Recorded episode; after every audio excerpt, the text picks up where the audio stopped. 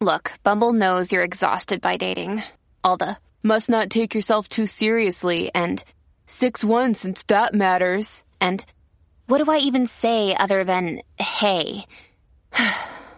Well, that's why they're introducing an all-new Bumble, with exciting features to make compatibility easier, starting the chat better, and dating safer. They've changed, so you don't have to. Download the new Bumble now. This episode is brought to you by Shopify. Whether you're selling a little or a lot, Shopify helps you do your thing, however you cha-ching. From the launch your online shop stage, all the way to the we just hit a million orders stage. No matter what stage you're in, Shopify's there to help you grow. Sign up for a one dollar per month trial period at shopify.com slash special offer, all lowercase. That's shopify.com slash special offer. On this episode of Narcissist Apocalypse Q and A, we talk with licensed professional counselor Brandee Smith about real love versus fake love, infidelity, and narcissistic abuse.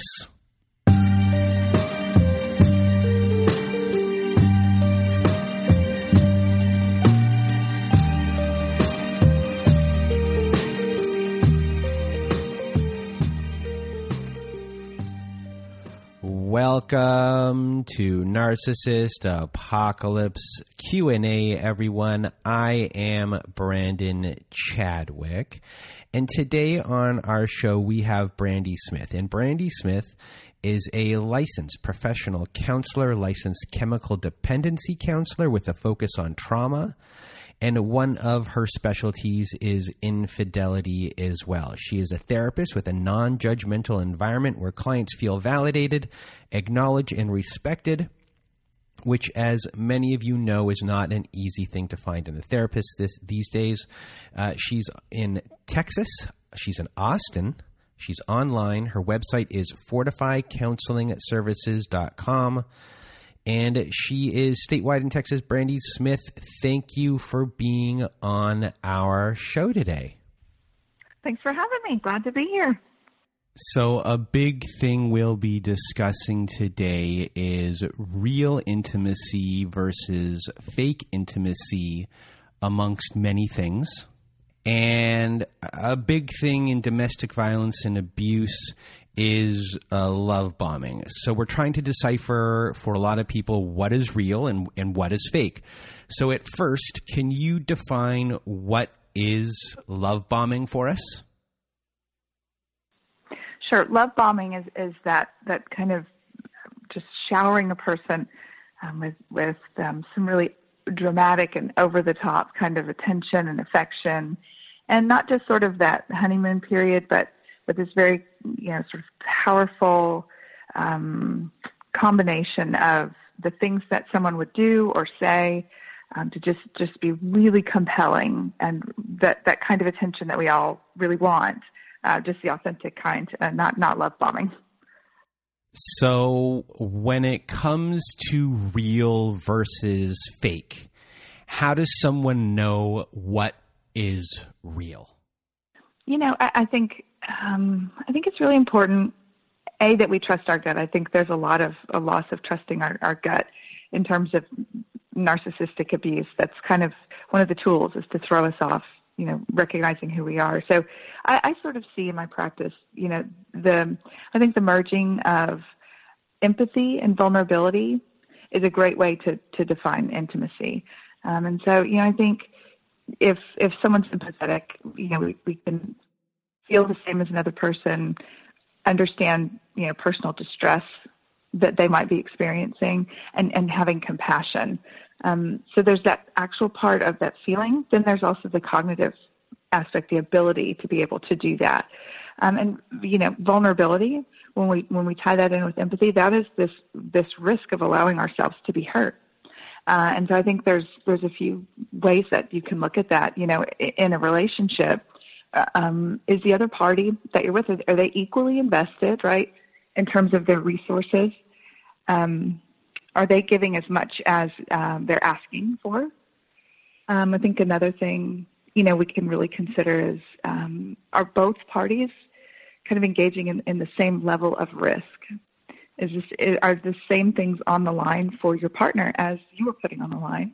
Are things reciprocal? Like, is there an imbalance really in the amount of give and take between partners? So am I, um, if if I'm being asked to give a whole lot of my time, um, is that something that, that my partner is willing to invest too? Um, if if there are, you know, certain parameters of a relationship about how much we talk or um, needs being met, uh, or, or is there an equal investment? If that's not the case, there's probably some, there may be some ulterior motive. So when it comes to this, really it has to do with being even. Anything that is stretched uh, too far on either direction is the wrong way to go about things. We're looking for a, an equilibrium per se, and that that line is not crossed on either end. Right. I think if, if you know, if I am, if I'm extremely, um, if I'm supportive and my, I can depend on my partner to be supportive, um, I would expect that in times when I need to be supported, I'm also getting that. I mean, I think the whole thing is about healthy relationships really is, is a lot of balance. If, if something is, um, feels overwhelming and, um, sort of, I think a, a challenge to trust, I think that they're going to give the same thing that I'm going to give. I think that's a that's um that's a, a cause for concern. And going into these relationships, and we hear it a lot on our Survivor Story podcast episodes, that there's this preconceived notions of what a relationship is and what a marriage is supposed to be. And people always have in their mind something like uh, we must fight for relationships. And so at a certain point, there's this preconceived notion of what a relationship is supposed to be. So people stick it out and they don't realize that this is not real love that they're receiving. And I guess they make excuses in a certain way for the behavior that is going on because of these preconceived notions uh, uh, that are that are in their head to, to to begin with. These belief systems that sometimes are innocent, uh, and they end up, um, you know, causing a lot of problems. So controlling behavior, I guess, sometimes can be seen as love. So is there a way for people to decipher this? You know, I think there are so many influences about about what, what you were asking about in terms of what, what is okay. Am I asking too much? Um, is this reasonable? Should I just tolerate it? Because I think when, when narcissism is involved, Um, you know, the, the part of the biggest influence is is making uh, um, the person, the the survivor, um, feel responsible for, for all those things that are happening.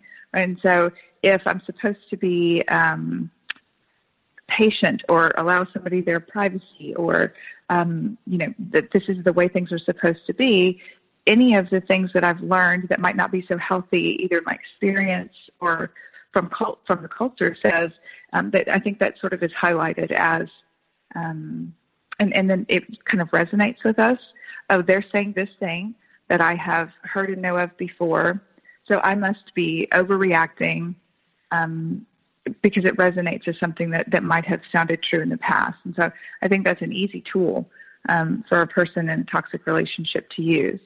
Um, and, and, you know, it really does, I think that shifts the focus off of what your partner is supposed to be doing in, in terms of their heavy lifting um, versus what you're supposed to be doing. So the focus is all always on a need for um, one person to, to be better, do better, change. I, I think that's just, again, out of balance. So for most of these situations, real intimacy versus fake intimacy, it really comes down to watching for balance as being the predominant red flag. I think so. I mean, if, if um, you know, if, if somebody is attempting to to manage the way we think versus promoting our, our health. And um, I, yeah, I think that that's I think that's an easy thing to see um, in terms of knowing that's that's not in our best interest. We would always want our partner to be acting in a way that that supports our best interest. Many of us have those stubborn pounds that seem impossible to lose, no matter how good we eat or how hard we work out. My solution is PlushCare. PlushCare is a leading telehealth provider with doctors who are there for you day and night to partner with you in your weight loss journey. They can prescribe F D A-approved weight loss medications like Wegovy and Zepbound for those who qualify.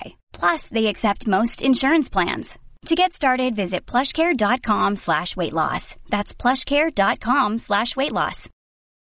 Families have a lot going on. Let Ollie help manage the mental load with new cognitive health supplements for everyone four and up, like delicious Ollie Focus Pops or Ollie Mellow Pops for kids. And for parents, try three new Brainy Chews to help you focus, chill out, or get energized. Find these cognitive health buddies for the whole fam at ollie dot com. That's O L L Y dot com. These statements have not been evaluated by the Food and Drug Administration. This product is not intended to diagnose, treat, cure, or prevent any disease. So within our podcast, we hear a lot of stories that have to do with infidelity, and specifically with people who are narcissistic abusers. You know, because our podcast doesn't always have to do with narcissistic uh, uh, abuse. It has to do with all different types of abuse with people with different issues. But with specifically with that, we hear a lot to do with infidelity. And so why within narcissistic abuse is infidelity uh, such a big common thread? Well, you know, I mean, I think if, if we – break that down, it really fits the pattern. You know, it it really just infidelity in terms of, of narcissistic abuse. It kind of just extends that pattern of behavior um, that we know exists with, with narcissism. And so um, I think the only difference is we've, we've now added other people to the mix. Um, you know, it it it's abusive behavior that previously existed within the confines of the relationship. Well, now it exists outside the relationship. Um, and so, you know, I think it, it, all those those common threads, the things to be looking for is that with any abusive situation, um, but particularly with narcissism, is that, you know, the, the insatiable need for validation, um, the sense of entitlement, you know, that, that even, and, and I think when infidelity is concerned, even when that means jeopardizing a partner's health, um, that lack of em, uh, empathy. So, you know, in terms of infidelity, there is there is this lack of compassion Um, about the inevitable consequences um, that will come when, and they almost always are, when affairs are, are discovered.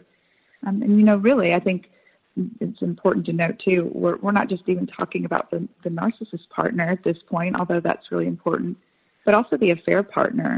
Uh, they may not be the most sympathetic figure in, in the whole story, I guess, uh, but they're still a person, and they're, they're sort of being drawn into this, this unhealthy web. Um, and then, I, you know, that, that feeling uh, that of narcissism that's common to narcissists, of feeling special and that they deserve uh, special treatment. So, you know, in the context of narcissistic abuse, it's really just an extension of all of these characteristics, all these traits that we find, patterns of behavior to add an additional person into the mix. So are there ways for people to decipher or be able – or kind of signs for people to look a little bit deeper that maybe infidelity might be going on within the relationship? Sure. Again, I mean, I would always trust people – I mean, I would always encourage people, excuse me, to trust their gut, right, which is a hard thing to do um, when you're – when someone's, you know, methodically trying to throw you off your – sense of identity. And um, so, so, but, but always rely on that. Um, I think really in terms of infidelity, the first thing to do, which I think a lot of couples overlook or partners overlook is, is, you know, define it. Have I been clear with my partner about what constitutes infidelity?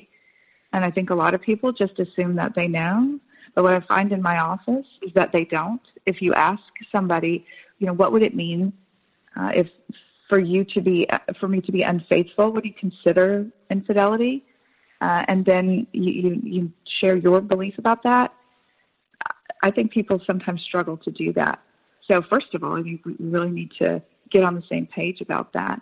Um, once we, I think, once a couple defines it, once we get to, to a shared understanding of that, you know, there are some some pretty reliable indicators um, that somebody, you know, might be up to no good. I think, um, and important before I get into that, though, I think it's important to keep in mind that someone who's being unfaithful um, may exhibit none of these signs uh, and and be involved in an affair, and somebody who who displays all of them um, may not be in an affair. So I think it's important to just, you know, ask questions and communicate. So um, I think there's, um, when there's like um, a special attention, I think, to the issue of privacy, that's one. If this is all of a sudden a new sort of um, attention to, well, I have a right to privacy, um, keeping things um, secure that weren't secure, passcodes, those kinds of things, Um, those, that's that's a warning sign of, of somebody who might be trying to, to hide something. I think um, emotional distance is a good indicator, withdrawing uh, from the relationship in general for that feeling of coldness. Um, a lot of times people who are being unfaithful, they may you may notice them becoming really critical, even to the point of being cruel, um, just angry and generally dissatisfied uh, with with the person that they're with. Um, the issue of control comes up a lot.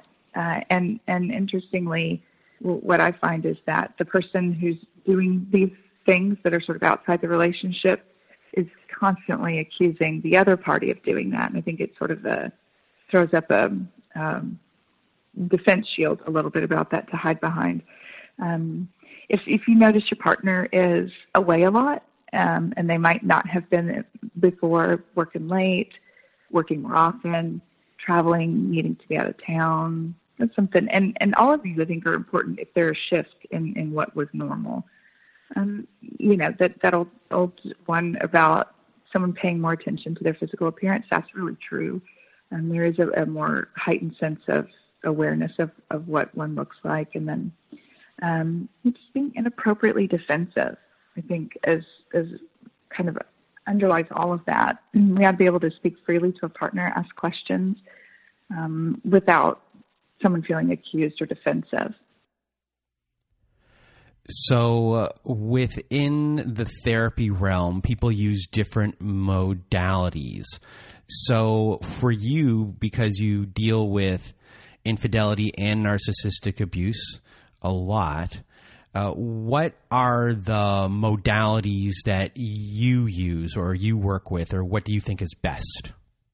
I think you got to be very flexible in terms of, of taking in the whole story of, of a person. I mean, I think the the what I've learned about therapy is that there are some, you know, really consistent patterns about people who have experienced trauma. There's patterns with people who have um, survived a narcissistic relationship. Um, so, but, but we do want to sort of, um, take a little of this, take a little of that. And I think depending on the evolution of, of the person, their recovery, um, I think we do sort of take a little bit from everything. Um, you know, there's so many things to consider about how a person comes to be where they are at the moment in time that they present themselves for therapy. And so there's all kinds of Um, relationship history, you know, people who grew up in dysfunctional homes and experienced abuse, emotional, physical, sexual, any kind of abuse growing up. There's this predisposition to not understanding a healthy relationship. And so sometimes we think about the way people are thinking um, and sort of focus on testing those ideas. Um, you know, sometimes people just need a, a, an empathetic ear, a place to just talk. Uh, it's really it's really wonderful, particularly with trauma survivors and narcissist um, survivors, to, to watch. I, I'm very confident that when someone walks in my office, they absolutely have the way back to feeling healthy already there. We just sort of sit and look at the ways to, to feel safe to bring those out and act on those things. Boundaries, um, you know, assertive communication, um, self-esteem, all of those things. There's there's a whole bunch of different ways that people need to have that reinforced for them. Um, and so, you know, trauma survivors, the growth and the healing, um, when people get the outcome they want, is, is, I mean, it's just breathtaking to watch that process happen. So are boundaries one of the biggest things you work on in these situations? Absolutely.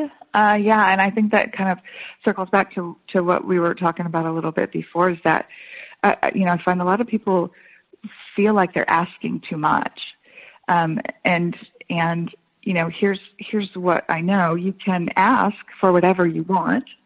Um, and every person has the right to, to say yes or no, that works for me or it doesn't work for me.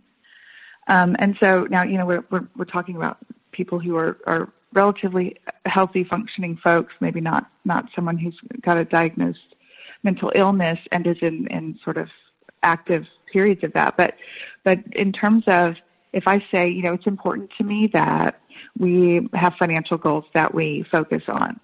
Um, if someone says, you know, you're, you're really overreacting, you're this or you're that, and um, it's okay to say, you know, I actually, uh, it's important to me, and I'm going to sort of stand my ground about that. Uh, but that's okay, right? We don't have to agree. And if it becomes, you know, I think um, to a point of, of importance where it would change the dynamic of the relationship, that's okay too. Um, and so maybe maybe we're not compatible. I think the things that people forget is we don't have to be upset or hurt by that, not being compatible with a person. Um, we can just sort of be neutral about it and say, you know what, this isn't healthy for me.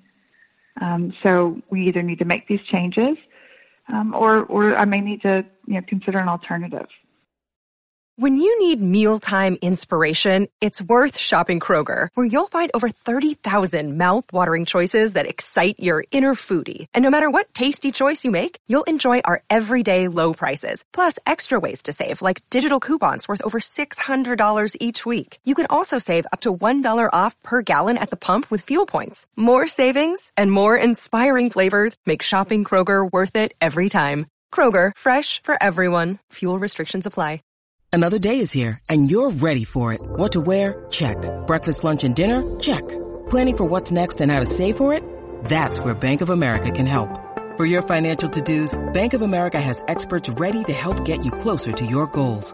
Get started at one of our local financial centers or twenty-four seven in our mobile banking app. Find a location near you at bankofamerica.com slash talk to us. What would you like the power to do? Mobile banking requires downloading the app and is only available for select devices. Message and data rates may apply. Bank of America N A, member F D I C. So now we have some questions from our audience. And the first question is, the sex with my narcissist was very intense and the best I ever had. So when he began to cheat on me, it was hard to understand because our sex life was so good. Then eventually sex started to dry up. What makes them so good in bed? And is this part of the way of their bonding? And is cheating a way to get this bond constantly, like an instant mental gratification, or do they see sex as an obligation once the chase is over? So that so that's a lot, and I think there's some fundamental answers really about um, narcissists and sex, right? So interestingly, the the all of the things that are kind of triggered, those those things I mentioned before about um, you know um, the need for validation and affirmation and entitlement, all of those things, um, those those are not necessarily triggered in regard to sex or sexual situations, I think. And so, um, so that may be a place, if they are triggered, where a narcissist just sort of completely engages Um, that sex and sexuality is another tool um, of control and, you know, sexual exploitation, sexual entitlement. Those those kinds of of things um, come up, and so I think when you have a, a really great sex life, that would track in terms of the pattern that we we see is that this is great, I feel very connected. But when we talk about a bond with uh, a narcissist, what we're really talking about is, is more of a trauma bond. And so because we can feel most vulnerable in sex, I think that that um, is a really compelling part of of weaponry, I think, against a person who you are trying to gain control over or, or to serve in the function of one partner versus the other. So I think, you know, that, that very beginning part of sex, that, which, let's be honest, everybody knows that there's a honeymoon period about sex. Sex becomes um, less spontaneous, less um, sort of exciting, and as as a relationship goes on. But, but the bond, I think, that, that is created in a narcissistic relationship um, becomes one more of um, um, dysfunction uh, than actually growing, feeling closer to one another. All right. Next question. And that is, I'm out of my relationship and it's hard to trust again, especially when it comes to cheating. I'm always suspect of what my new boyfriend is up to. Is he really out with his friends? I feel like I'm becoming my jealous ex, and it's painful to think about. Any tips about trusting again? You know, I think this is really hard because it's, you know, the most important directive that our brain has for us is to keep us safe, right? It's this this idea that, and that's emotionally safe, physically safe. And so when that gets triggered and we're fearful that we're going to get hurt, it's very hard to sort of open ourselves up to that again, right? Which is, you know, kind of that idea of fake intimacy versus real intimacy. If I'm protecting myself, um, I can't I can't really completely give myself over to somebody. But when I do, Uh, if I have experience that says they might hurt me, I'm a little more reluctant to do that. So, you know, what, but man, is this common? Uh, it, it just, it hap- I see it a lot. And, and I think setting expectations in a relationship and engaging in really clear, assertive communication early and often, that's really key. I don't think that, um, I don't think it's helpful when I, I sort of watch this pattern of communication where people don't really say what they mean um, because either they don't want to start a fight or they don't want um, to hurt somebody's feelings. There's a way uh, to express your needs, I think, with kindness and compassion um, and get those needs met, and also, you know, listen to your partner's needs. And so so I think um, the most important tip I have for trusting again really is just deciding that you're going to do that. Um, you know, feeling jealous, Uh, it's just this really unpleasant combination um, of fear and insecurity. We, we have this way of convincing ourselves that everything is on the line, um, and and it's just not true. It, it you know this relationship is not the thing that is going to make us happy and healthy. Um, in fact, I don't think a relationship can be happy and healthy um, until we are individually Um, comfortable and stable and having a fulfilling life, you know, on our own. I think, you know, the, the idea of forgiveness comes up uh, for sure when we're talking about trusting again. And that may be the person you're with, and that may be a person from a long time ago. Um, but, but forgiveness is really a big, a big part of that. When I listen to so many people's stories, one of the things this question reminds me of, Uh, for people that survive abuse, uh, eventually they start acting or feeling like their abuser, and they start to question themselves. They start to question that maybe they are the abuser themselves. So I'm sure this has to bubble up in your uh, practice as well, that you see a lot of this.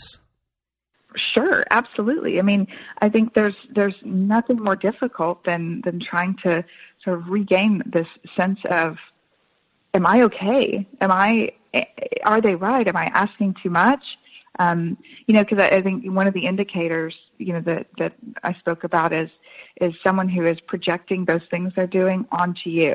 It's very disconcerting to have a belief and then sort of have that kind of undermined by whether someone's, you know, mocking or sort of degrading uh, your needs or concerns, um, and then to actually now you're on your heels trying to, because you're being accused of those exact behaviors.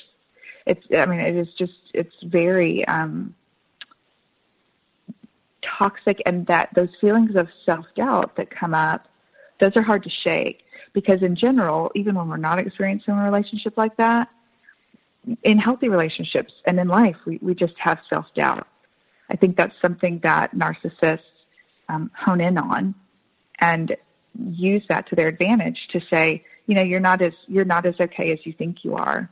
You should be more patient. You should trust me. You should, should, should, should um, behave this way. And if there's some, you know, sort of seed of truth to that, which we all experience some level of self-doubt, it's just really exploited and exacerbated in terms of relating to this other person now. Well, that's a big thing that I hear a lot, and it's within those lies that they're being told. There's a speck of truth within that lie that makes an abuse survivor question everything. So even though they know that it is a lie, there's just one speck of truth in there that just keeps them holding on and, and focusing on that as it is, as it if is a truth about themselves. And I think that's, you know, that's why that works. And, and, you know, I think that the, I mean, that sort of abusive behavior works because I think, you know, we're, we're all sort of afraid that we're being, you know, too suspicious or too judgmental or asking too much. And, and so when someone can kind of find that weakness or worry in us and then sort of turn it around and use it against us instead of sort of approaching that with care and concern, Um, I, I think that that's a powerful weapon because um, there, it resonates in us as, oh, I, I really do need to be watching out for that. And look, they, they just figured that out. They're right. Uh, and that's that's worrisome. It, it just sort of causes us to question things that we believe we know. And once we start doing that, you know, it's a real slippery slope. So uh, thank you, Brandee Smith, for being here with us today and sharing your knowledge and your expertise. And before we leave, um, do you have anything else you want to share with our audience? No, I, I just um, I'm, I'm just really grateful to do this work. I'm grateful to be able to talk about it. I'm glad that people are talking about it more um, in, in general mental health, but also Um, abuse and surviving abuse. And so I'm glad, I really appreciate what you're doing and the courage of the people who tell you their story and all that's shared. Um, I think it really helps to decrease the stigma around, you know, and the more educated we are about this, the easier it is to see, the easier it is to protect ourselves from. And so I'm grateful, um, you know, for, for you and your audience doing what you guys are doing. I, I think, um, I think it's important to stay centered and, and in terms of just general kind of wellness, trust trust your instinct. If something doesn't feel right, it's probably not. Um, and so trust yourself in that in that way. Um, you know, have a support network of people who you trust and who you can talk to. Um, and and you know, as a therapist, I think that's sort of my bottom line. Talk talk to somebody. Well, Brandee, thank you so much for being a guest on our show today. And if you want to be a guest on our Survivor Story episodes, please do go to narcissist apocalypse dot com. And at the top of the page, there is a button that says Guest Form. When you click on that button, you'll get all these instructions, read all of the instructions, and then send us an email at narcissist apocalypse at gmail dot com. Or please do go inside that guest form, fill it out there, and press the submit button. We are looking for stories all the time, so please do send in your stories. Even if you think it's not that big, just send it in to us. You know, sometimes these small, subtle stories are really important for people to hear. So please send us your stories. And also at narcissist apocalypse dot com. We have our very own safe social network. And at the top of the page, there's a button that says, get, sorry, not guest form. I was going to say guest form, but it says support group. You click on the support group button. And when you do that, it takes us to this network area. You join. And when you join, there are Zoom meetings every Wednesday night and Saturday night, every other Thursday afternoon. And we have our very own forum boards there. We have episodes that never made it to air. We have episodes that are ad-free. And if you just really want to support our show, please do join our support group. It helps us out a lot. So do that at narcissist apocalypse dot com. And also, if you need extra support, please do go to our friends at domestic shelters dot org. They have articles and resources on their website that can help you make sense of what you're going through. Uh, you can find uh, shelters there as well. If you want to donate to shelters, please do go to domestic shelters dot org, but please use them as a resource. They're our friends. They're very good at what they do. A big hi to Ashley. And that's it for today. So for myself and Brandee Smith, we hope you have a good night.